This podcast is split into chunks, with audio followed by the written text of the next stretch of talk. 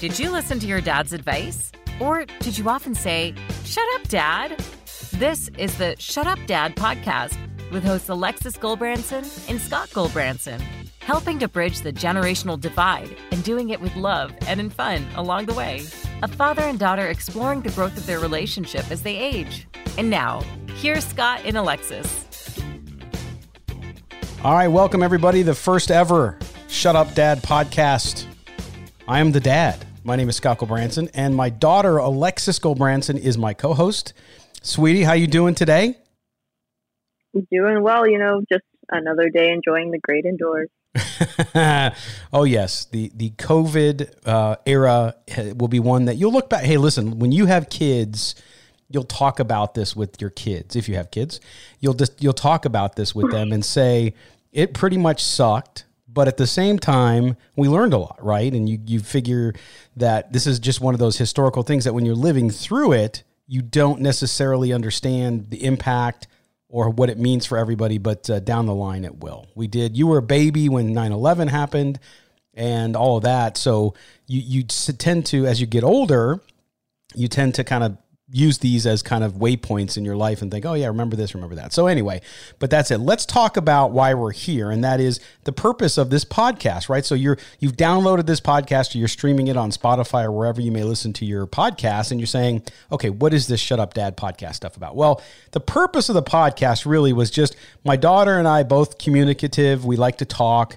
I host a radio show, which is a sports related radio show here in Las Vegas on CBS Sports Radio 1140 about the Raiders. So it's football related. Alexis is in digital marketing. She just graduated from college a year ago. But the purpose of this is really to just talk about the differences in generations, right? Because your parents give you crap. They say, when we were young and we walked through the snow eight miles one way to school, all that kind of stuff. We're going to explore all that and have fun with it. But at the same time, maybe use it as a way for us to talk about differences and and how maybe generational differences aren't always that different. We just look at them through different lenses. Me 50 years old, Alexis 22 years old, but still, I think it's worth exploring so we wanted to do that and and talk about. So we'll we'll take up subjects on here, some of them quote unquote controversial, although we're not going to go crazy and try to be some shock uh, value podcast. Really, it's just exploring. You know, as as I age and as Alexis age, you know, your relationship chip starts to change. At least for me, we brought up our kids not to be friends to our kids per se. Uh, we had a job to do and to raise oh. them. Right. I feel like you're my friend. Uh, well, now one way or another, it happens. Yeah, y- yes, but that's now, right? So you're an adult, you're on your own, you live in a different city, you're a professional now, and so the relationship changes. That's just the life. I mean, sure, we're always your parents. You'll always be my only daughter, by the way. I have four sons, mm-hmm. but Alexis is my oldest and my daughter. So we're going to have that. And yes, the relationship changes. And that's what we're going to explore here. And I'm sure you'll have stories about some of them embellished, I'm sure, uh, about when you were young and, oh, I, and, sure. I, and I did this and you did that or whatever. But the whole idea here is to talk about those differences and how how things change, and then also what we really want to do because uh, uh, Alexis and I love music, we love culture, we love you know movies, all that. Her mom, my wife Ellie, loves movies, so we we we're a movie music kind of family. And, mm-hmm. and so we're going to talk through some of that too as things come up. But really, the purpose of it is, and I think the, the good thing about this podcast is you could be like me, a 50 year old dad or mom, or in your 40s, 30s, wherever you are in your parent kind of timeline or you could be a child, uh, whether you're in your teens up through your 20s or 30s or even older. Uh, and I think you'll find something that you can take away from this podcast and say, yeah, I get that. So I'm hoping that these conversations, and we're, we're confident these conversations will lead to some of that. Uh, but, but certainly over time, I think we'll, we'll explore some sub- subjects here uh, as they come up. Timely too, you know, topical, right, Alexis? Things that come up. You just mentioned the quarantine, being home with all this COVID 19 stuff. Uh, you've been working from home now for what, two and a half months? Yes. Oh, gosh. Yeah. We started, I want to say, beginning of March, maybe second week of March. Yeah. Um, and that feels like forever ago. I feel like time is just non existent and I live in the twilight zone. Yes. So it's weird to think that that was actually something that happened somewhat recently because it feels like I've already lived like a quarter of a year just in total isolation which is almost how it's been, I guess.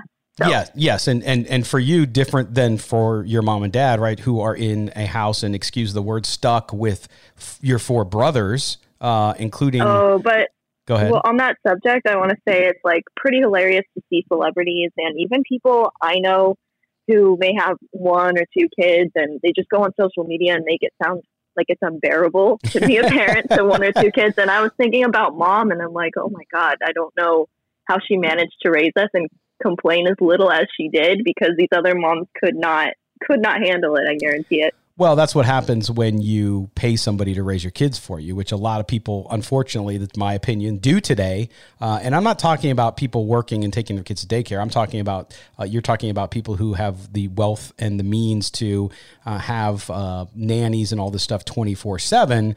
And so I think you're seeing some of that. But but in some ways, that's what this has been. It's been sort of, in some ways, an equalizer because suddenly all, like you said, all of these celebrities that you're seeing who are now stuck at home, they can't they can't go uh, for their hot yoga on on Hollywood in Hollywood or anything like that. They're stuck at home, right? So so now right. they they they kind of deal with what the rest of us deal with, and that is our life is not always parties and premieres and things like that. So so you're right, you, you're starting to see that.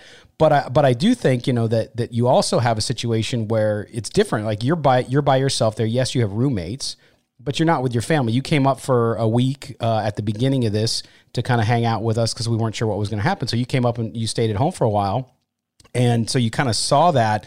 Now, of course, we, here we are. We our first day home was March 13th, and we're recording this on Mother's Day, which is May 10th. So it's been two straight months uh, and and we have not ventured away from the house very much, other than going to the grocery store or the Costco mm-hmm. before they made you wear masks because I just want to wear a mask. But uh, it, it's it's it's it's it's interesting. It's just different, I think, depending on where you're at in life and being stuck with kids and being at home. is certainly different, but at the same time, we also have each other here. So there's there's good and bad with that, right? When you're stuck with the same people in the same house all the time. Yeah. Well, I mean, being home was nice, and it's the people mm-hmm. that know you the best. So ideally, while they might drive you crazy, I couldn't imagine a better group of people to be quarantined with. True. Same with like hopefully, yeah, I, I would I feel bad for people living with like Craigslist roommates right now that they don't speak to because that's probably really awkward to have more face to face time than you probably intended. Well, it is, and you say Craigslist uh, uh, roommates, which is just so weird too, because again, this isn't a difference in age and and and I don't know if it's so much age as it is time and stage of life. But for example, you know, it's just seventy percent of marriages today. I think that's the statistic. It's pretty large uh, mm-hmm. are are born out of online dating. So so people meet people online, and seventy percent uh, of those that are getting married these days, because a lot of younger people aren't getting married, but when they do get married, they answer the question, "Where did you meet?" and it's online. That didn't exist with your mom and I. You know, we just met people at work and at school and all that kind of stuff. Right. So that's changed too, which is is generational, but but driven by technology. And and we're going to get into technology and things like that in, in future episodes of sh- the Shut Up Dad podcast. But in this episode, we really wanted to talk about something, and this was let me give you the background on this because the story here was, you know, your your 19 year old brother is home from college because they all had to leave college early.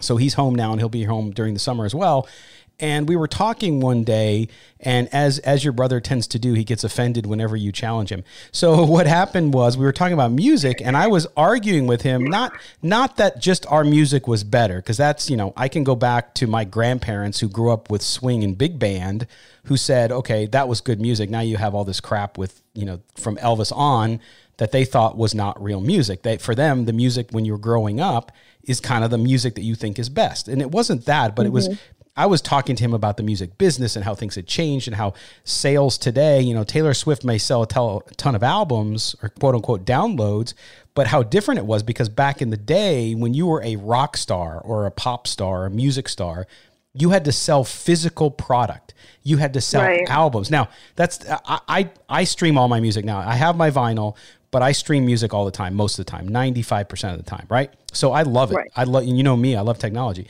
So I love the streaming and all that stuff, but it was it's much different because when I was a teenager, I had I waited Tuesdays were release days. They've now switched it to Friday, but Tuesdays were release days. So like during the summer when I wasn't in school, if a record came out, I would save my money, I would take the bus to the record store and I grew up in North San Diego County, a place called Lou's Records. If you're from San Diego County, you know what I'm talking about.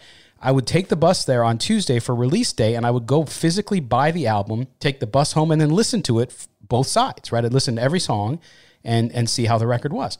Now, right today you don't have to well, do that that. was that was an experience for you. Like you physically had to go out of your way and Yes. almost plan an entire morning or afternoon or whatever to go and actually grab that piece of music, Correct. which is weird. I could I could not even fathom doing that.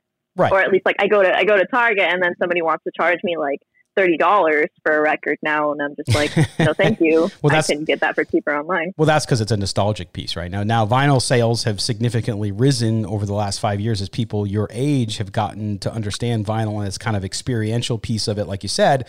And so, so those have increased, but still, majority of folks, so your brother's age, especially, I mean, your age too, you explore music.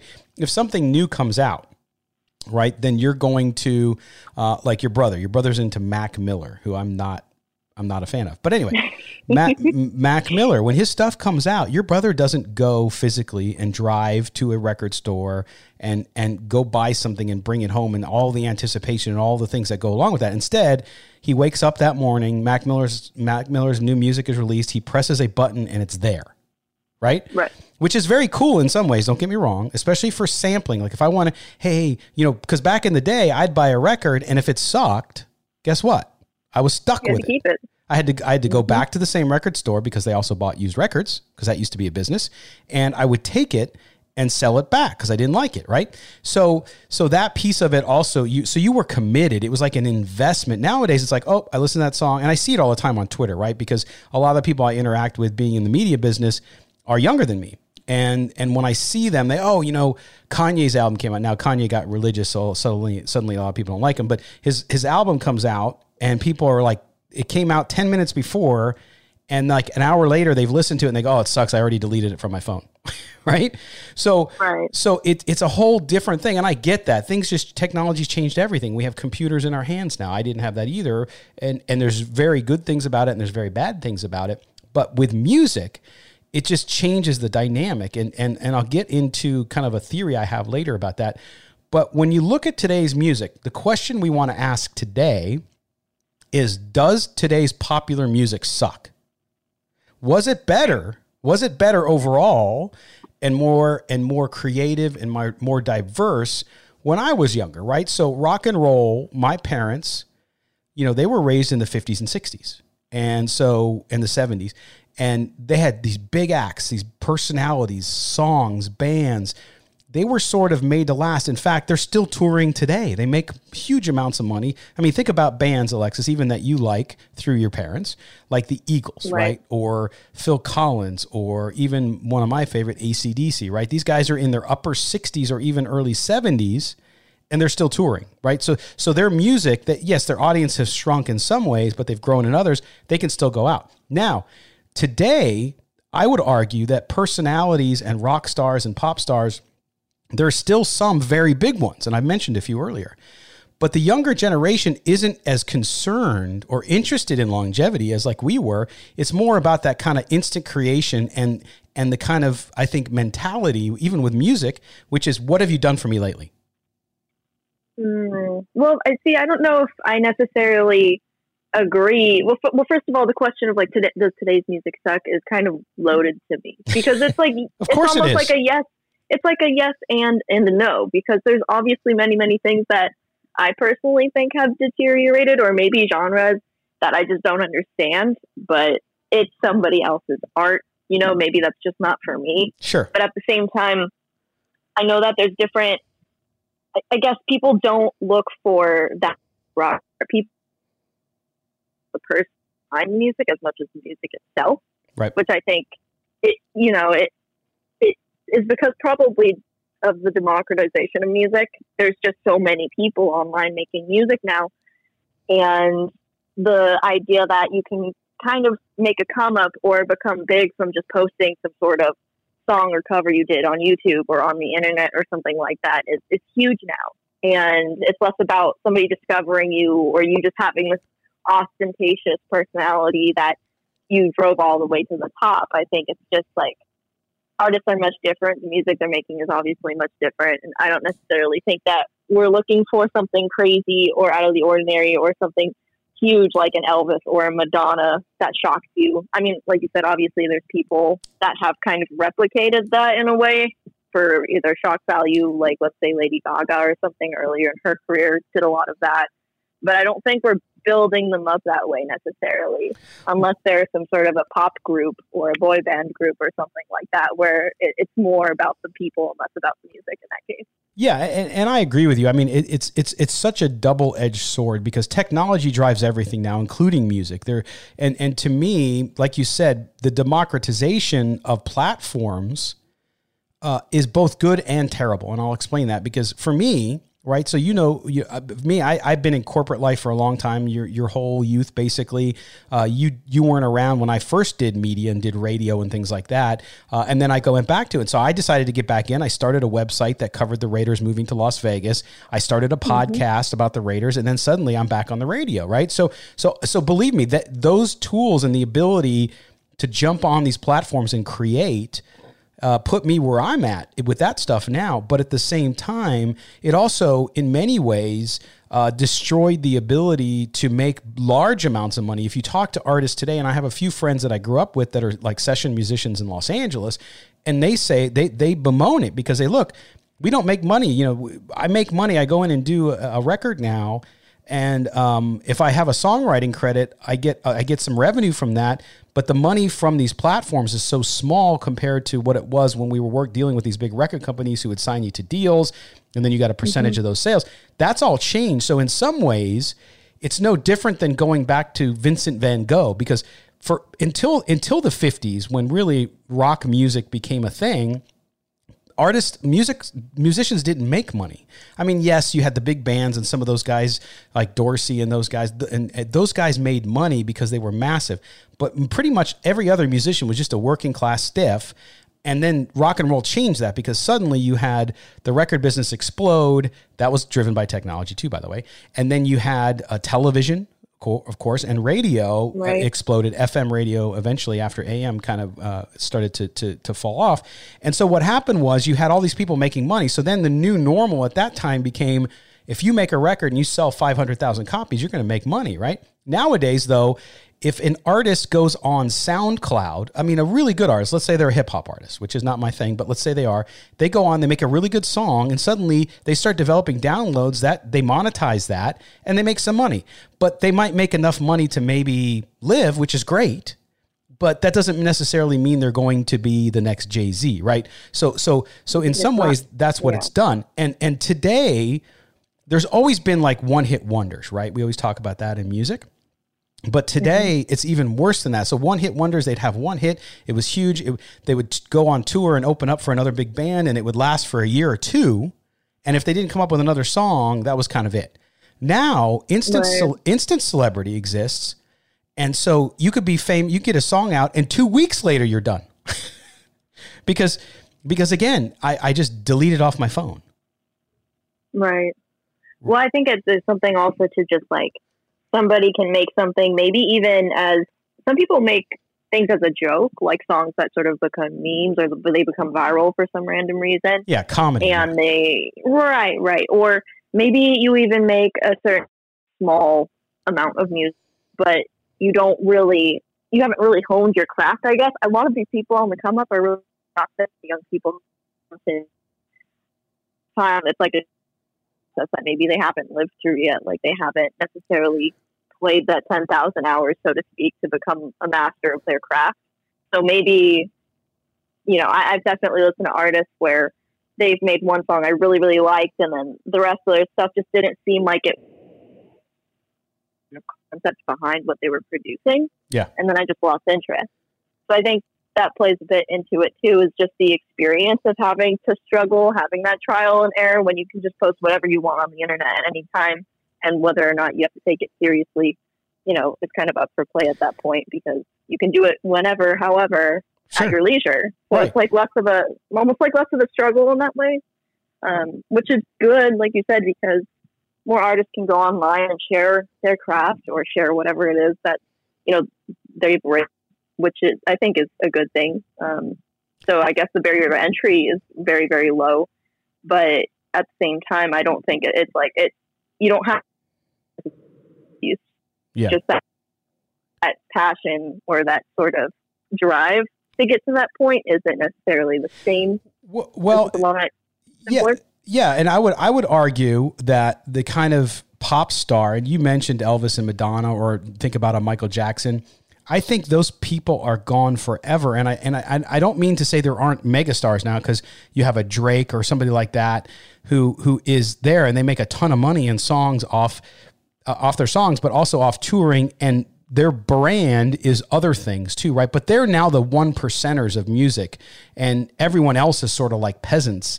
Um, and we'll talk a little more about that. We're going to step aside for a break here from our sponsors, and when we come back, we'll pick up the discussion around that. And I'll ask the question of Alexis too, and of you, the listener. Do musicians have a place anymore in music? It's all digital now. How has that changed? are these DJs that mix things onto a USB drive and then roll into a Las Vegas casino and play a gig for $60 million on a three year contract? Are they really musicians? We'll ask that question again. You're listening to the Shut Up Dad podcast. We'll be back right after this.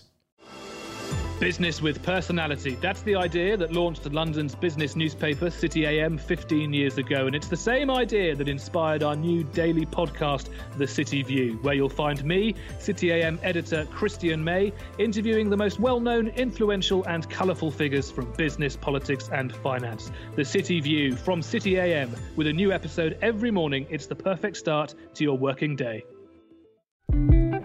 Hey everyone, this is Sharon Waxman. I'm the founder and the editor in chief of The Wrap, the premier news source for daily coverage of the entertainment industry. I'm also your host of this new podcast, The Wrap Up, a show that gives you an insider's look at the top stories in Hollywood. Each week, we'll bring you the latest news on the business of movies, TV, streaming, and tech. So be sure to subscribe on Apple, Spotify, or wherever you get your podcasts, and we'll see you each week on The Wrap Up.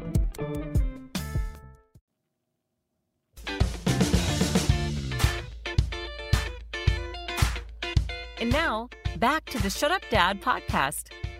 All right, we're back. We're talking about music here on the first episode of the Shut Up Dad podcast. I am Scott Gulbransen. I'm the dad, and Alexis Gulbransen, my daughter, is my co-host.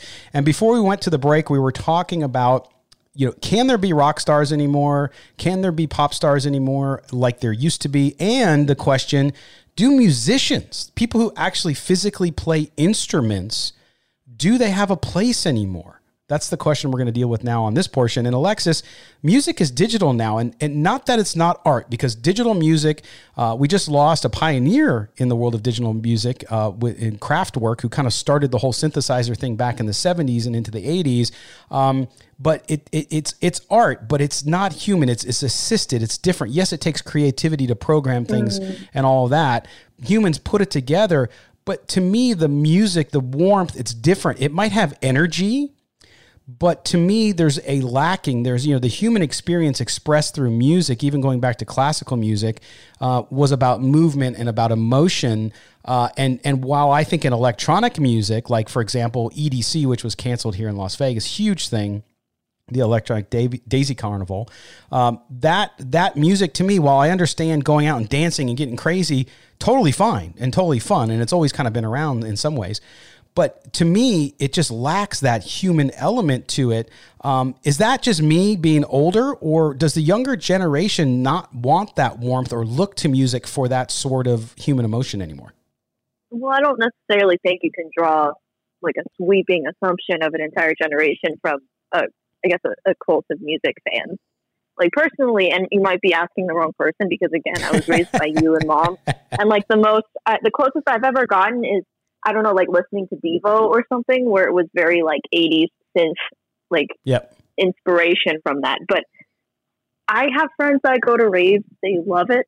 They savor that experience. I have seen images and videos of people crying at raves because they're so emotional about whatever the song. You sure that you sure that wasn't you sure that wasn't the Mollies they took? You know, I'm not entirely sure, but that's, that's also a stereotype of the culture. I know they really just like um, so I, I, can't necessarily speak for it. It's not my cup of tea. But then again, I haven't spent a lot of time listening to it. I haven't been pointed to artists by friends who listen to it a lot that they might think I would enjoy or something of that nature. But just don't understand it. I'm not part of that music culture, I guess, or subculture. Uh, I like when something is lyrical or something is driven more by a more authentic I guess, piece of music in a way where it's not manufactured by a computer, but something that's played. So I would agree with you in that aspect, but I don't think necessarily that it's bad or it's it's not human. Um, it's produced in such a way where people obviously are feeling something from it if they're paying so much fees in real life. Yeah. Something else that I don't quite understand is this kind of music to me. I experience it at home, and I don't understand how playing the same beep boop rhythm on your computer is somehow amplified or made into a better experience seeing it on stage. Because seeing a musician on stage, like you see a human playing the guitar or the drums and they're just giving it their all. And sometimes in my performances, obviously they change it up and you know, there's there's that human element. It's very conversational. With a DJ set, I almost feel like there's less conversation. It's more focused on transitioning from one piece of electronic music to the other. Strobe lights, people are dancing, you get into a mosh pit. It's really hectic. Like that, just the idea of that gives me a lot of anxiety. So, so not not something I think I would experience right at a traditional concert. Right, and to me, you know, and and that's the thing. I think there's different kinds of music for different kinds of moods and different types of expression. And you you talked about it, music obviously being an art form, and sure, you you can have uh, electronic music you know, I, the Calvin Harris that just blows my mind that that guy makes like ninety million dollars a year. And I know people, right. I know people who worked who worked at the clubs, and he literally spends two months a year putting together a mix on literally onto a hard drive, and he rolls in there, puts it in there, and does the same thing every time. So, so that's not any different than a musician who plays the same songs over and over. I get that, but there is some uh, you know, you might miss if you're a guitar player, for example. Now, of course, I grew up listening hard rock, heavy metal, pop music, that stuff from the 70s, 80s, and 90s. But you could go to, I could go to a Van Halen concert in San Diego and then go to a Van Halen concert in Los Angeles, and they might play mm-hmm. different songs. They might play the song a little differently every time because they're humans. And when you're not programming something, you might miss a chord or you might play a guitar solo, miss a note, and have to improvise and change it. It doesn't right. sound bad or anything. It's just it's there's there's the the innate imperfection of humans that are that are that are that are kind of present in the music. And so to me, that's where you lose it. And even groups like you mentioned early on who were really pushing the envelope, like I mentioned Kraftwerk or I mentioned New Order or I mentioned um, Devo, like you talked about. Yes, they were pushing it. They were doing some for the shock value and some to kind of push the envelope. But even then, they they had a they had kind of a shtick to it. It was a very robotic. They were almost they were almost making fun of the technological advances that were coming on and they were they were they were exemplifying what it meant for humanity to change because mm-hmm. technology was changing humanity. And so to me it was well, a little different. it was interesting because i was reading a forbes article recently that was talking about you know the loss of the rock star kind of what we're talking about now. And what their point i guess had been is that back then in the 60s and the 70s music wasn't just like a small piece of the culture, it was the culture. Like you wouldn't imagine either of those eras and not associate music or the music of the time with that. When I think of the modern day, there's so much else to our culture. I don't think music is as fundamentally something that's like changing it or the music we ah. have today isn't necessarily pushing the bounds politically, culturally, as it used to. And I think that's probably the primary difference because but, but if you think of Woodstock of that era, free love, like that's very much associated and growing in the music of, of the time. And I don't think that our music today is pushing for that similar feel or or impact. Well, and that and that no, you're absolutely correct, and that that's one of the assumptions I have because you're right that the music kind of pushed things. You know, you, you, like you said, the '60s, which I was too young. I was born in 1969, so I missed all that. Um, for me, it was you know late '70s into the late '80s uh, when I was kind of growing up and starting to listen to music. But you're right that you know the '60s, the music. You can listen to a record from 1969 or 1968, "The Summer of Love," and you hear you hear that the the the turmoil that was happening in culture and in society and politics with the Vietnam War and all that at the time. That and, and you're right, but to me, I'm just wondering how the younger generation is is artistically expressing themselves uh, and moving for change in culture because I don't see it. I see I see mean, vicious tweets. I see, you know, all kinds of weird stuff, but I don't see anything that is culturally advancing that is that is art based. I mean, I'm not saying there aren't great artists and maybe poets and writers and and I might not a- agree with their political opinions or whatever they're saying, but I get that. Like I, I totally support that, and I say, okay, you're you're a poet, and you you have poetry about the lack of of of racial harmony in New York City, whatever it may be. Totally fine. But you always had that in music too. So I think you're right. I think music did drive culture and it always drove culture with young people. Music mm-hmm. music is young people. I'm not saying that older folks like us now don't love music because you know me, I love music. I live it every day. But at the same time, I get that it's it's it it, it youth drives the culture.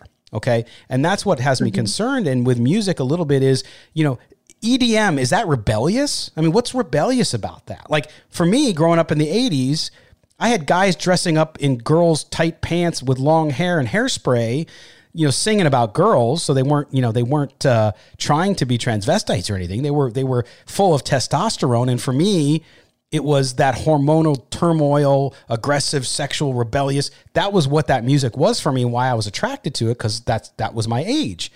But now, like I, I find it as an adult looking at it, and I try to keep an open mind. I don't find that. So where's the culture being driven uh, outside of taking pictures of yourself? Well, and I mean, I don't, don't think that they. I can't speak for EDM, but I don't think that music on the whole is just speaking towards one central message anymore as much as it might have. I think that music is almost, in my opinion, more personal these days in a different way because because like I said, there's such a variety of it. So many people have access to be able to create, produce, publish music. And everyone speaks to their own individual experience, which is where you get, you know, the niche alternative and really indie bands and markets and things like that. Um, I don't know if we're necessarily seeking for it to be rebellious or counterculture in any way. Um, I'm sure that there's communities of music that exist for that.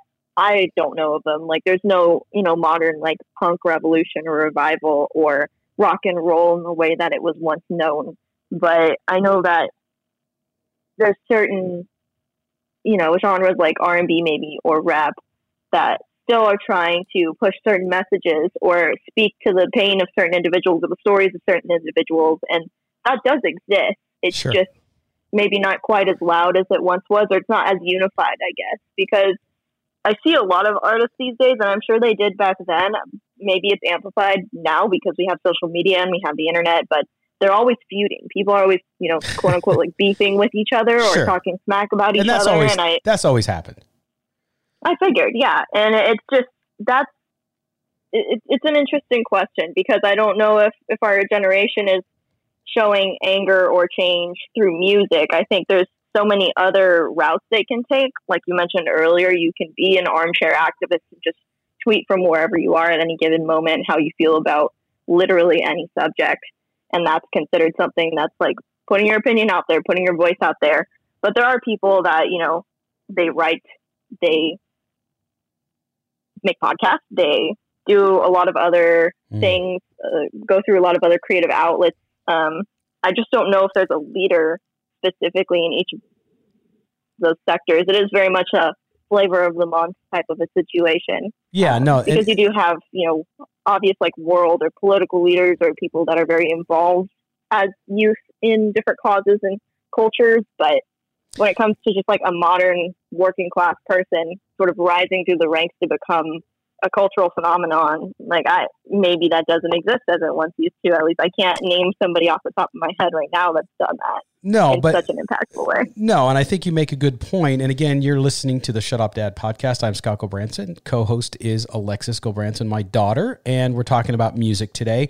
And Alexis, I think you're right. I think that your generation expresses, and I say again, we're make like you said, we're making generalities here. Not not because I'm I'm going to make everybody like you or like someone else, but just for the point of discussion um, with your generation, you're right. You can, I can, I can build a following on Instagram or Twitter, and you do this for a living because you work in digital marketing. Um, I, I can build a following, and people will hear what I have to say.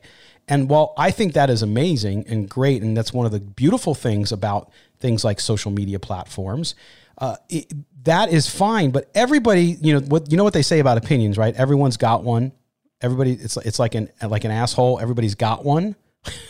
and no one right. no one thinks there's there stinks, right? So so I get that. We all have opinions and there's nothing wrong with expressing your opinions.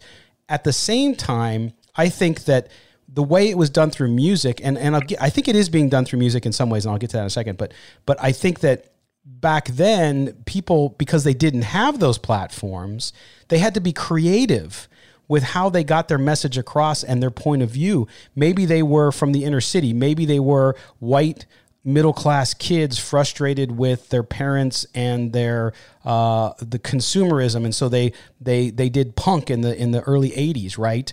Uh, and and they they railed against that, and they spoke to their angst and and what it was like growing up in that. And then you had people who were coming from all different parts of the world, like the UK, and they would talk about the inequities there with income and all taxes and all these other things.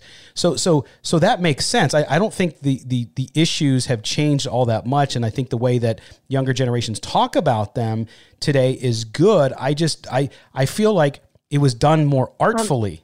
Does that make sense? Well, it's just music was a much larger part of it back then. That was just right. like one of the ways you could put yourself out there on a massive scale. But you can do that so easily now with other tools so why choose music as the route by which you do that? But but, but I feel almost in a way it's like it takes more effort to do it through music. I'm not it saying does. that people are being lazy. I'm not saying people yes, are being are. lazy about yes, it. You are. Well, okay, maybe maybe I am, but like the bottom bottom line is, you know, if you're trying to put something out there that can be viralized, it's much easier and probably more successful to do it through other means than by producing a song. Correct. Because you when you, you have to be musically talented to do that, which sure. not many, you know, everybody is. No offense to everybody out there. Sorry, but, mom. But that's but like, the, but that's the thing, Alexis. If you're if you're an essayist or you're writing books or heck, even if you have a blog that is well done and thought out and you spend time on, meaning if you're going to write a thing about why Trump is the worst human being in the world, which seems to be a very popular thing these days, fine, that's fine whether people agree with you or not doesn't matter. But if you do it and you do it thoughtfully and you do it logically and you do it uh, with with some craft, that's awesome. Like I, I think those tools are great. I don't know that 200 plus characters on Twitter is is lasting enough. I, I, mean, I understand how how trends happen and things can move via those channels, and I'm not in any way poo pooing their power. What I'm saying though is I think doing it through art, it, it, it speaks to people in such a more meaningful way. And, and I'm just wondering mm-hmm. if it's being lost. Now, I will say there's some exceptions. I think parts of the hip hop culture are still doing this because of what because of poverty and all the different things you see inside the inner city that you you see some hip hop artists who are very very significantly important culturally and are also doing uh, t- speaking to what they have lived and what they've gone through and what folks in similar situations are living through. So they bring a voice to those people. And so people are attracted right. to that music. And so in some ways parts of hip I've actually argued that. As much as I'm not a modern hip hop guy, um, I've said that hip hop, rock and roll. You know, Gene Simmons from Kiss, right? He said it, rock and roll's dead. Basically, he really he admitted it. Now he's out touring still and making tons of money, but but he said it's dead because music. Would, yeah. Because nobody wants to pay for music anymore, so there's no business anymore. So rock is dead.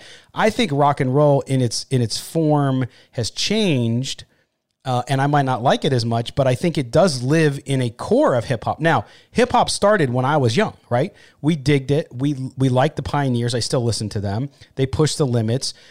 Uh, people like Tupac Shakur, who was very into and was very polarizing. You know, a lot of white people looked at him as as as as somebody who was trying to stir up racial divide and all that stuff. But if you listen to his music, no, he was he was expressing himself, and yes, he used curse words and all that kind of stuff.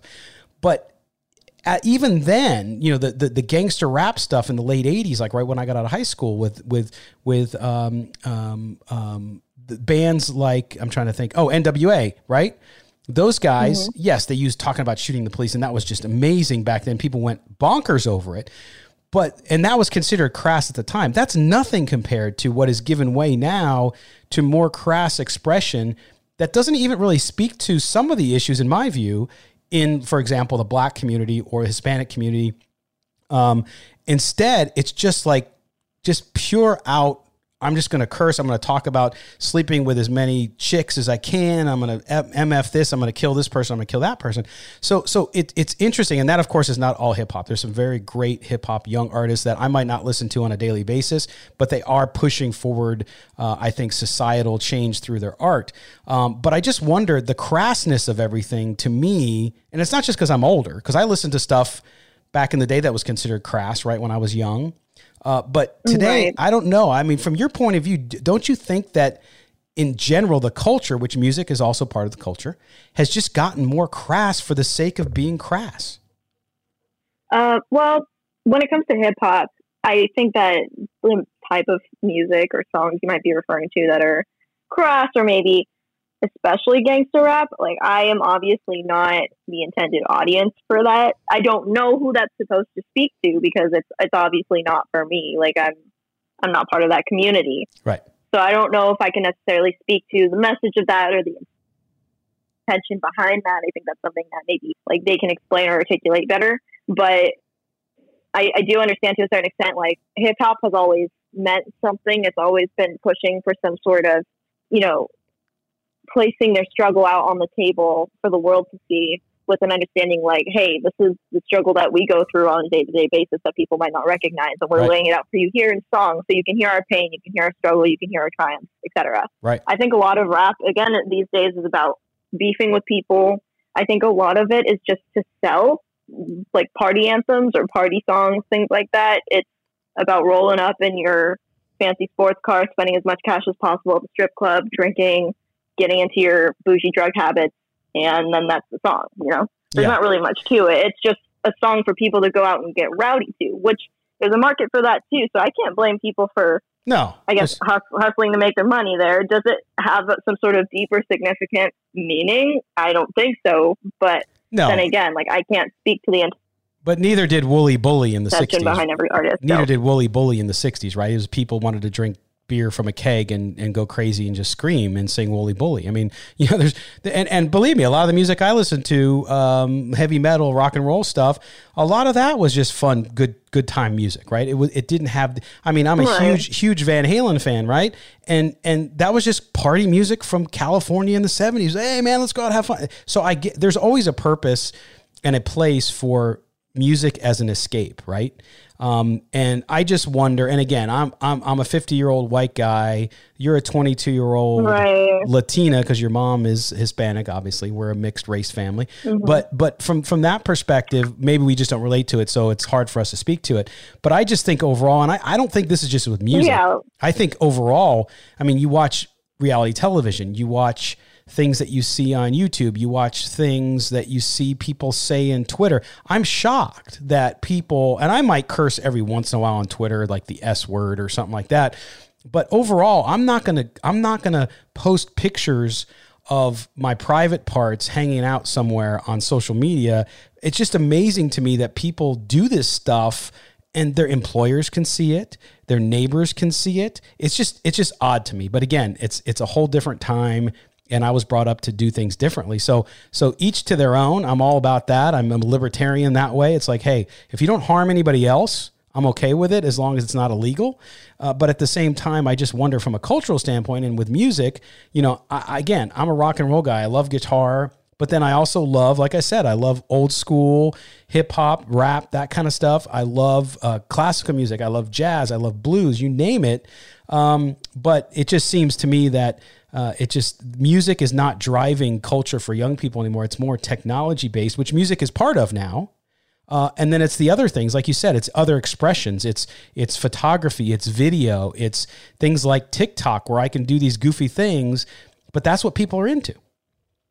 Right. Well, and here the thing is, like, music is a way almost to just fill the time, which is it can be good and bad. I don't think that music was always that way I have friends that are physically incapable of driving in the car in silence or walking somewhere in silence. Like think about it. Like until you had the Walkman or something like that, you couldn't just take portable music with you everywhere that you went.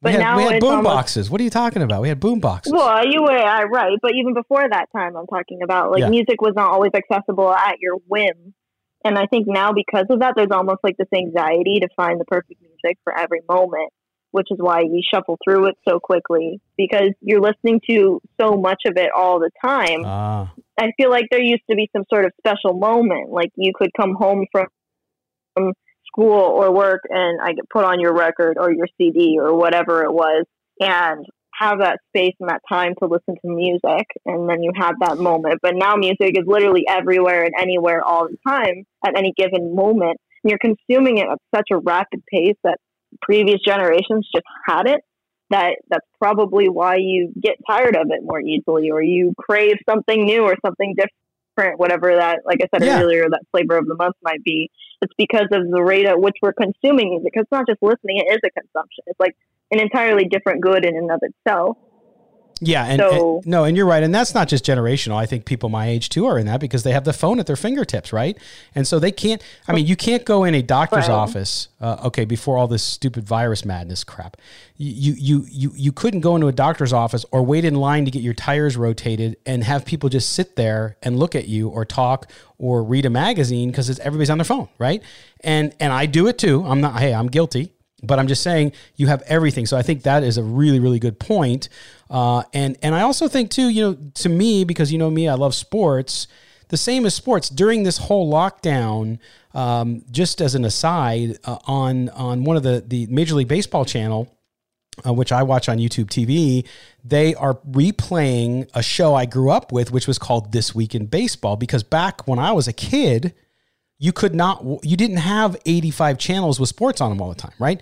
You had maybe one cable channel and your local channel that would play baseball. So if i wanted to know what was going on in major league baseball i read a newspaper right? A daily newspaper.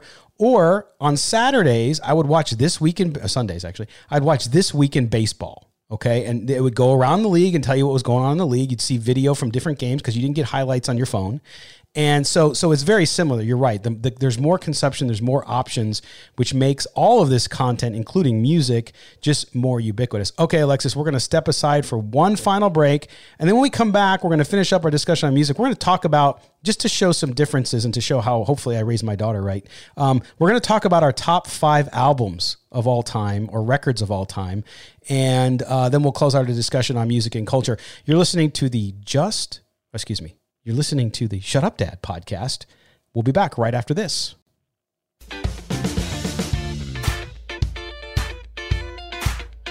And now, back to the Shut Up Dad podcast. All right, we're coming back. And of course, you know, our music on this show, Alexis, it's a little funky. It's got guitar. It's not it's not EDM. no i love funk what are you talking about Well, I know you do, but I'm just saying. Uh, and again, uh, for those people out there listening, especially the younger listeners, I, if you love EDM, more power to you. I, I just I just don't get it, other than using it for like under Right. under a video. same for yeah exactly it wasn't same for rap and hip hop like obviously i feel like somebody you know from the black community can probably speak much better to whatever the intent or yeah, yeah, the- yeah. That well, no, that's true. I mean, we all look through our lens, right? Uh, depending where we come from, and so some things, some things in culture and art might speak to us, and others don't, and that's totally fine. There's there's there's a place for all of it. Uh, um, I'm, I mean, like I like I said, I love rock and roll. I love heavy metal, but I don't like Swedish death metal. Where they where they sound like they're actually right. where they're actually like spawns of Satan. Their voice, like I'm not into that, right? But but a lot of people like it, and more power to them. But Alexis, when we talk about music, you know eh, the difference is uh, uh, what's happening now versus and, and when I name my my favorite albums, we're going to get into a point here where we talk about our favorite albums, just to just to give you a sense for the kind of music we like. Um, I asked Alexis in advance to come up with five of her favorite albums of all time. Now, again, to some younger listeners, when they think of albums, they're not really thinking of albums. They're looking at songs and things like that that they download or listen to on Spotify. Although Spotify, you can do playlists and all that stuff. But for me, these are long form, meaning that again, you invested, and in some cases, you had albums that were concept albums that you li- you had to listen songs one through ten, and they were one long story right? For me in the 80s, there was a band called Queensryche, and they had a record called Operation Mindcrime, which was a very dark and and and pretty sadistic story, uh, like a revolutionary story. Okay. and but you had to listen to every song because they all connected to each other. Like they people don't do that anymore because it just doesn't sell, which I understand. But anyway, so I wanted to go through the top five albums of all time as we look at them to see if there's differences between us. Now, again, you know, Alexis grew up in my household. She grew up with a steady, uh, I think, um, uh, stream of music that you would expect uh, me to like. So I'll read it, but I'm going to give right. you my albums, Alexis, and then we'll we'll get to yours. Um, number one for me because I just love guitar and he's a hero of mine is the first Van Halen album, 1978. Jamie's Crying, uh, You Really Got Me, you name it. All those songs are great on that album. Second, for me is Stevie Ray Vaughan, uh, the late great Stevie Ray Vaughan, who died when I was in college. I remember the day when he crashed in a helicopter. It was a very sad day for me. Uh, couldn't stand the weather. Great record. Then a record before my time, but one that I've really, again, with age, sometimes you go back and you start to listen to music that you might have listened to but didn't appreciate as much, and now you do. Um, my favorite Beatle, George Harrison. All Things Must Pass, his album All Things Must Pass, which is a classic, but nonetheless, really for me over the last 10 years is really when i found that album more and really uh, got into it. Then number four beastie boys check your head which if you've watched the beastie boys movie on on, on apple tv uh, you know what a great story. Uh, make sure you watch it if you haven't. But that album came out when i was in college and doing college radio. It was the theme song to our sports talk radio show when i went to the university of nevada las vegas and just love the beastie boys. Uh, and then number five of course can't I can't have any list of top albums without my other guys, my guys from down under, and that is ACDC Back in Black, the 1980 album. After they had lost their singer Bon Scott to death, they bring on Brian Johnson and and blow it away and make one of the most and and uh, highest selling albums of all time. So there you go. Mine, yes, all rock and roll with the exception of Beastie Boys. But that's that's sort of where I mean I have a million albums that I love, but if I had to take five with me and and go to the moon, those are the five I would take with me. Well, yep. See, my well, the difference for me, which makes it incredibly difficult, is I actually am not a huge album.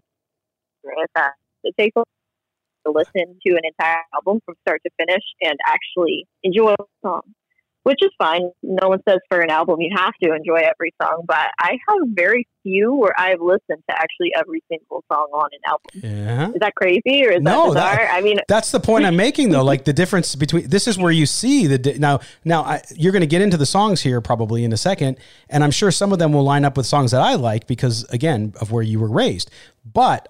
That's my point. Is you, it's it's not the same. It's not the same experience. You don't listen to a full album anymore. Right. Right. No, and with that, I think I sort of albums, I guess, where I listen to them ex- very, very frequently or don't get tired of listening to them. Uh, it's in no particular order, but at least from what I could recall, uh, is Eagles' greatest hits album. I know it's not technically an album; it's more of a whole. Oh. No, but but, but Alexis, it's the it's the best selling album of all time no. I need to Google this right now. I'm going to be amazed. it, it, it is. It's the it's the greatest selling album of all time. Eagles' greatest hits. Oh wow, you're actually correct. Oh, oh follow, followed by rumors. yeah, Fleetwood Mac. Yes. Yeah, that was okay. That so I want to say that that's definitely up there. Another one, my second one is Pet Sounds by the Beach Boys that's something where I actually enjoy almost every song on that album, which is kind of strange because I don't think you're a big Beach Boys listener. Or no, mom, as hey, far as I can remember. No, I am. Uh, and and I was it was funny because we were I was watching as I mentioned I've been watching a lot of old baseball with nothing new on, and growing up in San Diego, going to Padre games as a kid, the Beach Boys would play every summer at a Padres game. So I, oh, grew, really? yeah, I would grow up going to their game, their their concerts after Padre games. Of course, they were older, and most of the members were not in the band anymore at that time. But three or four of them mm-hmm. were. Uh, and Pet Sounds, from a musical standpoint, is huge because the song again. This goes back to songwriting, which is part of my point on why I don't think music is good anymore. The songwriting, um, uh, especially uh, from Brian Wilson on that one, and the sonic creativity on that album because that album was not successful when it was released. It was, consi- No, it was considered a flop. but it's one. It's it's Which like really sad because yeah, if you think about it, that's like Brian's magnum opus, yeah. pretty much. Yes, but but at the same time, it's sort of like it was in some ways. Uh, I I know Beatle fans will go nuts on me in the comments on this one, but in some ways, I think that album was as important as Sergeant Pepper's. I mean, I, I would say so. Looking back on now, because everybody knows songs from this album, like Correct. "Wouldn't It Be Nice" is one of their biggest ones. Mhm. At least, not maybe at the time, but later on. And then I, I personally, I just, I, I really, really love the song "God Only Knows," even though it's not supposed to be like some super happy song. I listen to that and it instantly makes me happier. I have no idea why. Yeah. So that's just it's an album that's impacted me. Um, and then following that, completely different, but uh, "Jagged Little Pill" by Alanis Morissette, which seems a very, I guess you could say, like feminist pick. But gosh, I love certain just artists from the '90s. Like if I could take music from the '90s and pick an album that definitely represented it, I think she did a great job on this particular album. No, Just I like the I- angst, I the had angst of the time. no, absolutely, and and I was in college, right towards the end of my college days then. And I had it. It was and it was great. And but it goes to the point I was making earlier, and then I'll let you get on with your list because I keep interrupting you because I'm dad. Um, you're supposed to say "shut up, dad" because that's the name of the podcast. right.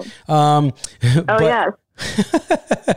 but the Alanis Morissette album, you're right. It has a feminist bent. It's you know, it's a it has the emotion of her being hurt by by relationships and all that kind of stuff. It has emotion, and again, that's what I loved about it. Was I might not relate to it because I'm not a woman. I might have been the guy who um, pissed off some girl when I was dating her, and she would write a song like that, right? Hopefully not as bad, but nonetheless, Right. it, it, it has that human emotion and it expresses it in a way where the energy and the anger connect with you at a level that I think you know you don't find in electronic music. But again, I I, I, I digress. Right. Well, that's something I guess neither of us will ever understand. But somebody somebody could try to explain if Yes. anyone wants to. Feel Yes. free to reach out. But uh, otherwise, moving on, I love a little less angsty, but everyone knows. At least my friends would know. I love the Killers, so I love their Hot Fuss album. That also wasn't something that blew up when it came out, but then became hyper successful years later, which is really bizarre. But I always thought that the Killers were something like of a reinvention of rock in the modern age, in Mhm. more of a synth kind of a way. Um, but I really, really enjoy most songs on the album as well. But yeah, and but it, but it, Mr. Brightside has become like a cultural phenomenon for my generation. I don't know why, but I feel like nowadays it's almost like a meme. Like when everybody was just people say everybody was just born knowing the lyrics to Mr. Brightside, and then we can all just collectively bond over that. But that's just such a good album. I, the, Well, and every generation, Alexis, has anthems, right? I think that's one for your generation. You were born in 1997.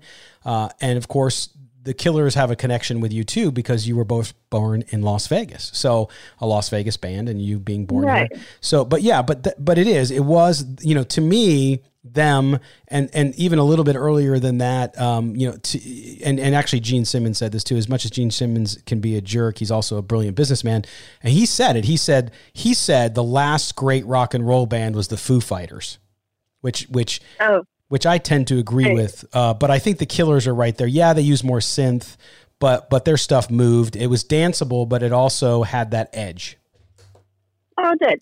And it well it still does. I mean, I don't think they've made anything recently, but um it was it was poppy enough where it could drive you almost in I guess for its time then where it was built for people to be able to dance to it to have fun. But they played actual music, as you would call it. They played not wholeheartedly just like the cold electronic form. It was almost like an amalgamation of the two.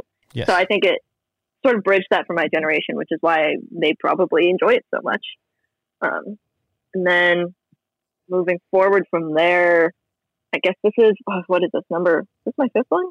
Yes, this could be my fifth one. I lost count. Um, I don't know if you've ever listened to him. Ryan and I talk about him a lot, but Jon Bellion, his album "The Human Condition" is always and forever will be in my top five, no matter how old I get. That album is, like you mentioned earlier, a concept album where it goes from start to finish. If you listen to it in order, it tells a story or it talks about different his life, which I find really interesting. And the last song on the album is actually sort of this whole he brings in a choir and it like takes all the lyrics from the song and sort every song on the album and sort of pushes them into a single song. I don't know how to describe it in any other way, but you need to listen to it. It's really, really good.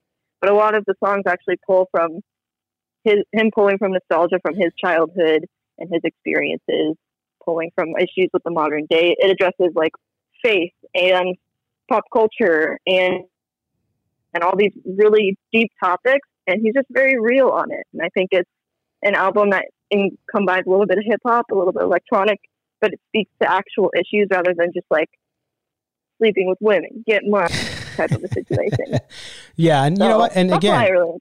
Well, and that that's good too because I should probably I, I have not listened to him, so I should probably listen to it because it sounds like I would connect with that, even if the music is a little different than what I'm used to. It sounds like it does um, kind of hark back to what I'm talking about with music, which is the emotion and and even though the sound might be different and not my not from my generation, um, it, it it could be something I relate to. So that's that's interesting, and it's um yeah, I, I, think it goes to show there is music. I mean, I, I still find new music. Um, clearly, when you're older, like I am, and you hit 50, you tend to listen to stuff that you grew up with or that, that has memories for you, just like we all do. Uh, but I'm always yearning for new music and always yearning. I mean, one of my favorite bands right now, and because they play music like it was played when I was younger, uh, is a band, it's a family band. Think of a heavy metal version of the Partridge family, right? They're called uh, Liliac, and they are a all brothers and sisters, and they play like heavy metal type stuff. Um, and they're huge on YouTube, and and uh, they're getting really well known and just amazingly talented kids.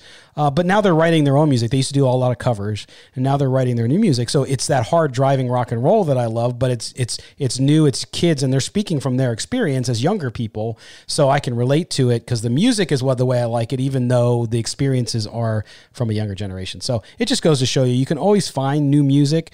I just worry about the totality of it overall, and for me the bottom line is popular music is for the young. It's it's a relay race and the baton gets passed, right? And the generations hope that the next takes it, keeps pushing, creating new things that express what music has always expressed, which is really humanity, its frailty, its beauty, its misery, its struggle.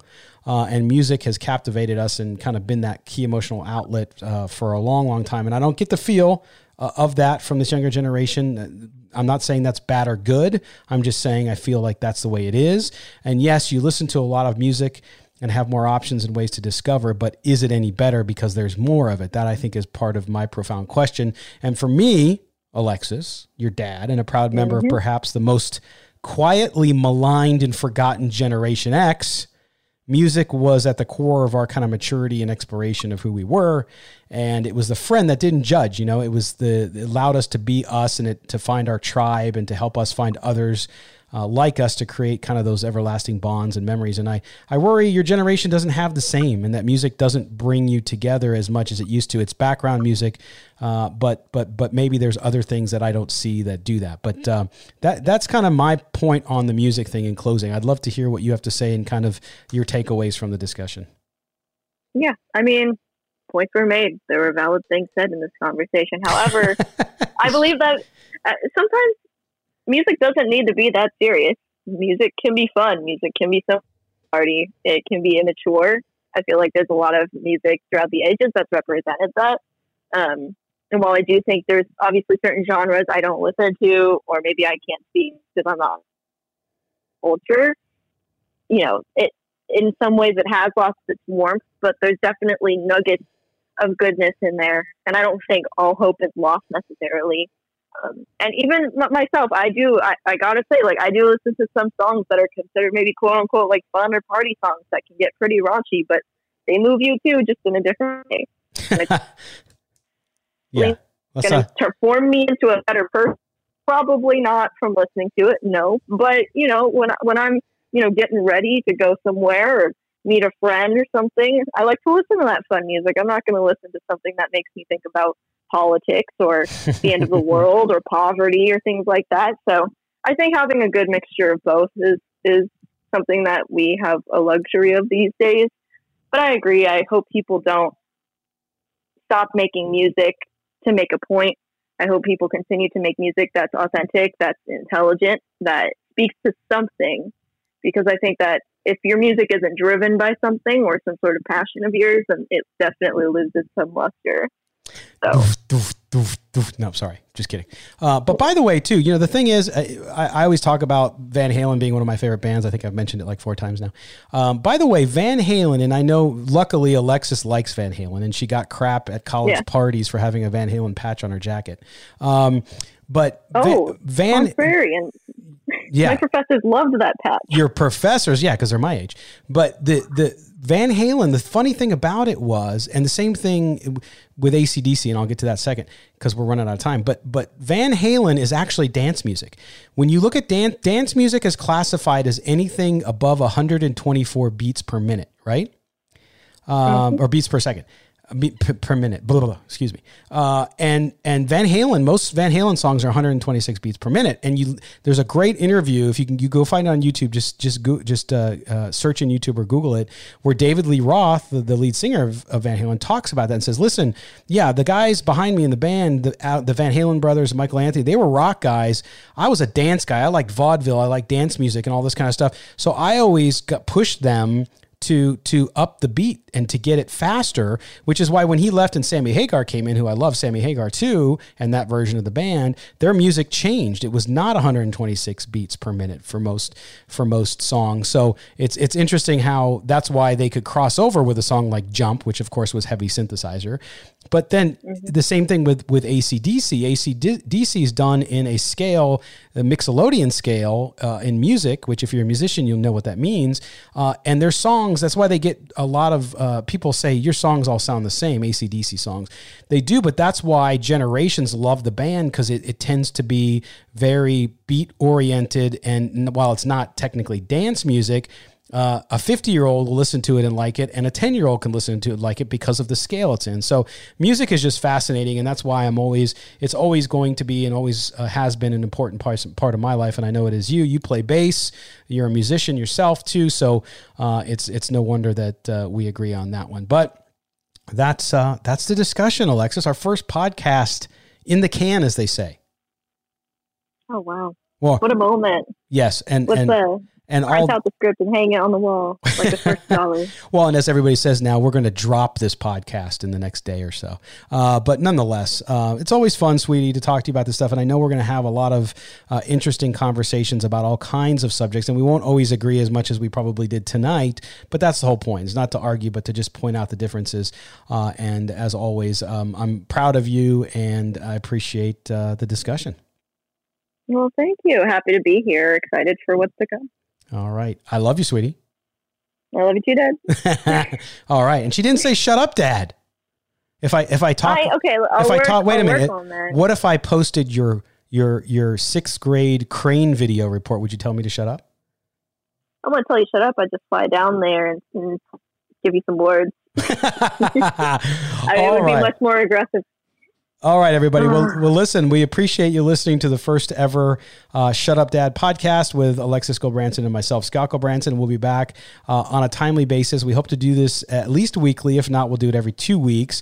But we want to ask you a favor. Please like it um, and, and give us a good rating. Subscribe to this on YouTube, Spotify, Stitcher, Google Play, uh, iHeartRadio, wherever you get your podcast do this and do us a favor. Share it in social media. Go on twitter and tell hey people uh, share at shut shut up dad pod um, on twitter. You can share it there and just share the file you know share the link. Make sure people listen to this. I think we we have an interesting point of view here uh, from a mom uh, from a dad and a daughter who uh, are going to be talking about some pretty cool things. So for my daughter alexis uh, Gulbransen, i am scott Gulbransen. we appreciate you listening to of course the Shut Up Dad podcast. We'll be back with lots of interesting discussions, and we thank all of you, and we tell you all to be safe out there, and we're hopefully getting out of this thing pretty soon.